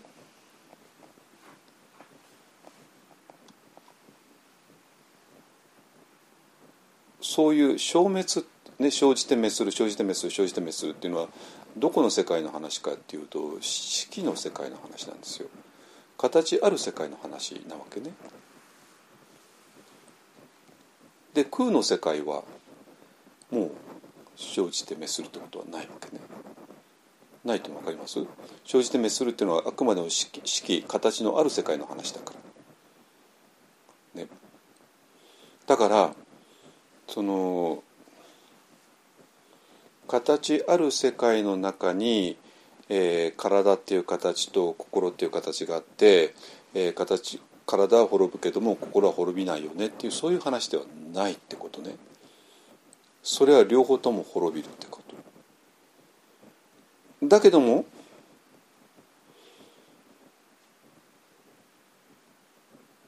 リエさんはもう空という存在だから空っていう存在は、えー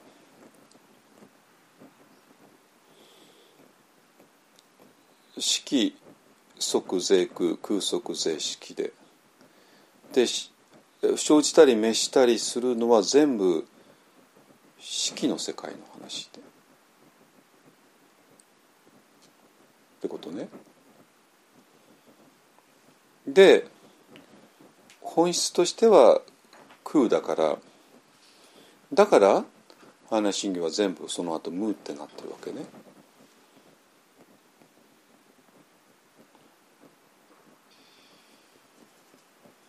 だから空とか無っていう場所が全然違う。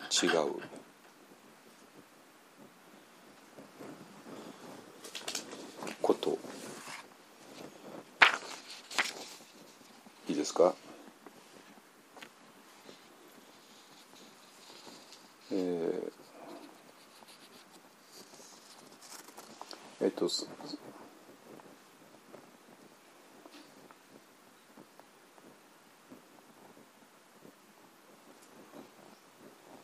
だからそこで生じ即涅槃っていうのが出てきてこれは色即税空ってことですよ。生じするっていうことは生まれて死んでいくっていうのは形あるものでしょ。ね、だけどもそれは理恵さんとしては同時に空でもあるからだから、えーもう生じを離れている。だから涅槃っていう。だから理恵さんのところで色即税空空即税色が成り立つのと同じに生じ即涅槃というのが成り立っている。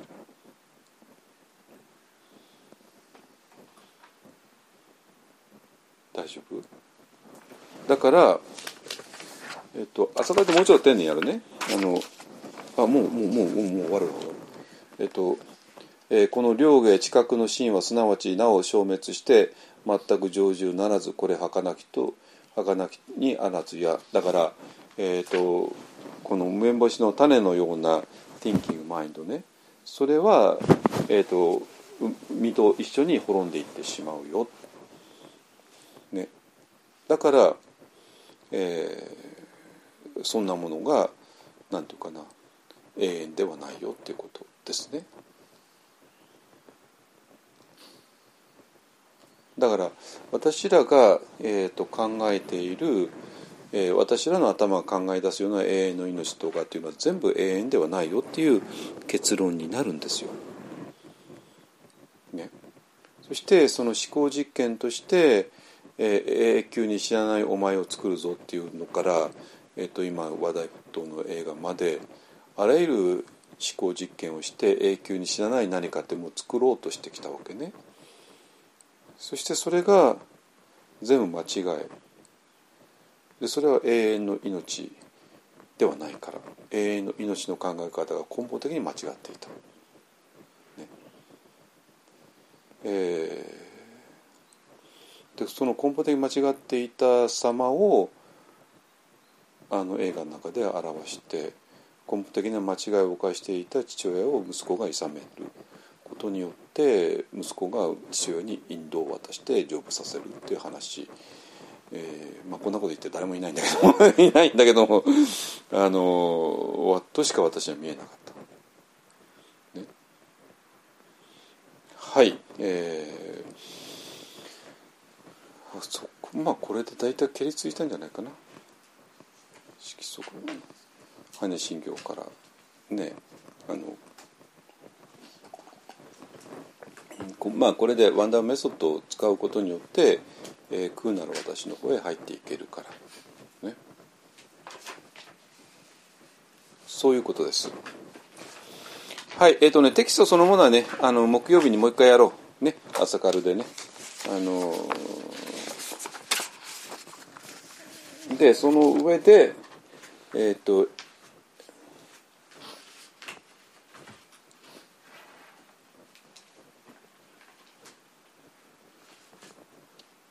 あの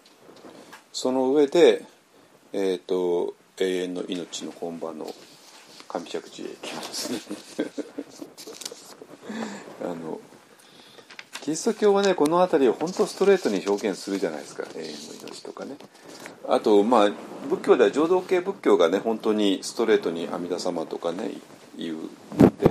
あれはあれで本当素晴らしいんだけどもただそれを「はい凡夫の私です。阿弥陀様は向こうにいます。何万打別すると救われます」なんていうストーリーにしちゃうと本当に辛くなるだろうなと思いますね。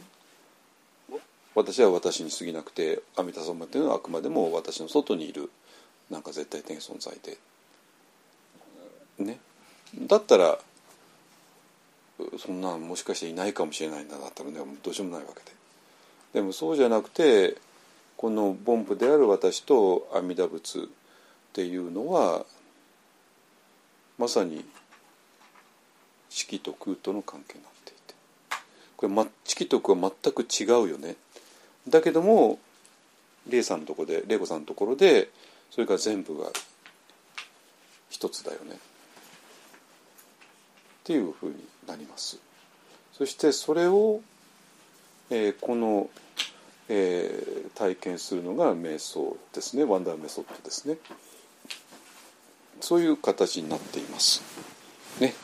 はい。じゃあ一応ここまでにしてえーと、続きは、えーと、テキストの続きは、えーと、あの朝からでやりますね。えー、なんで、えー、と朝からね本当にテキスト丁寧に読んでますからテキストをもっと丁寧に読みたい人は絶対朝からおいてください。今からでもあの申し込みできますのでね、えー、と新宿の朝日カルチャーセンターの、えー、仏教3.0入門講座です。ね、えー、と4月456で3か月単位で申し込みますよ。あのテキストはこちらで用意しますから。ね。あの6時半までに置いてください、ね、その後金曜日が金土日って上尺寺で永遠の命をあの柳田神父様と話し合いますので。ね。あの今回のテーマまさに「形ある私と形のない私」っていうテーマに私が提案してあの柳田神父が OK で出てますので、ね、まさにこの辺りを、えーやります。ね、はいじゃあ、えー、シグセイいきましょう。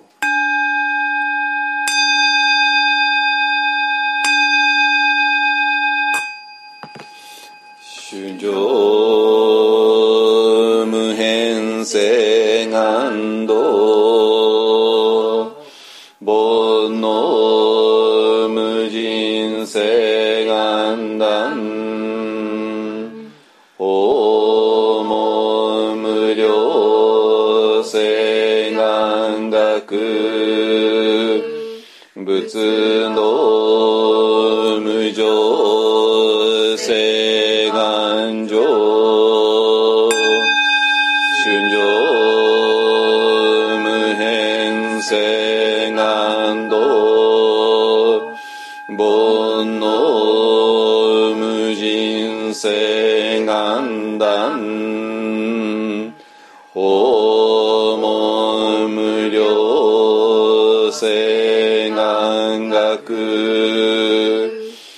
仏の無常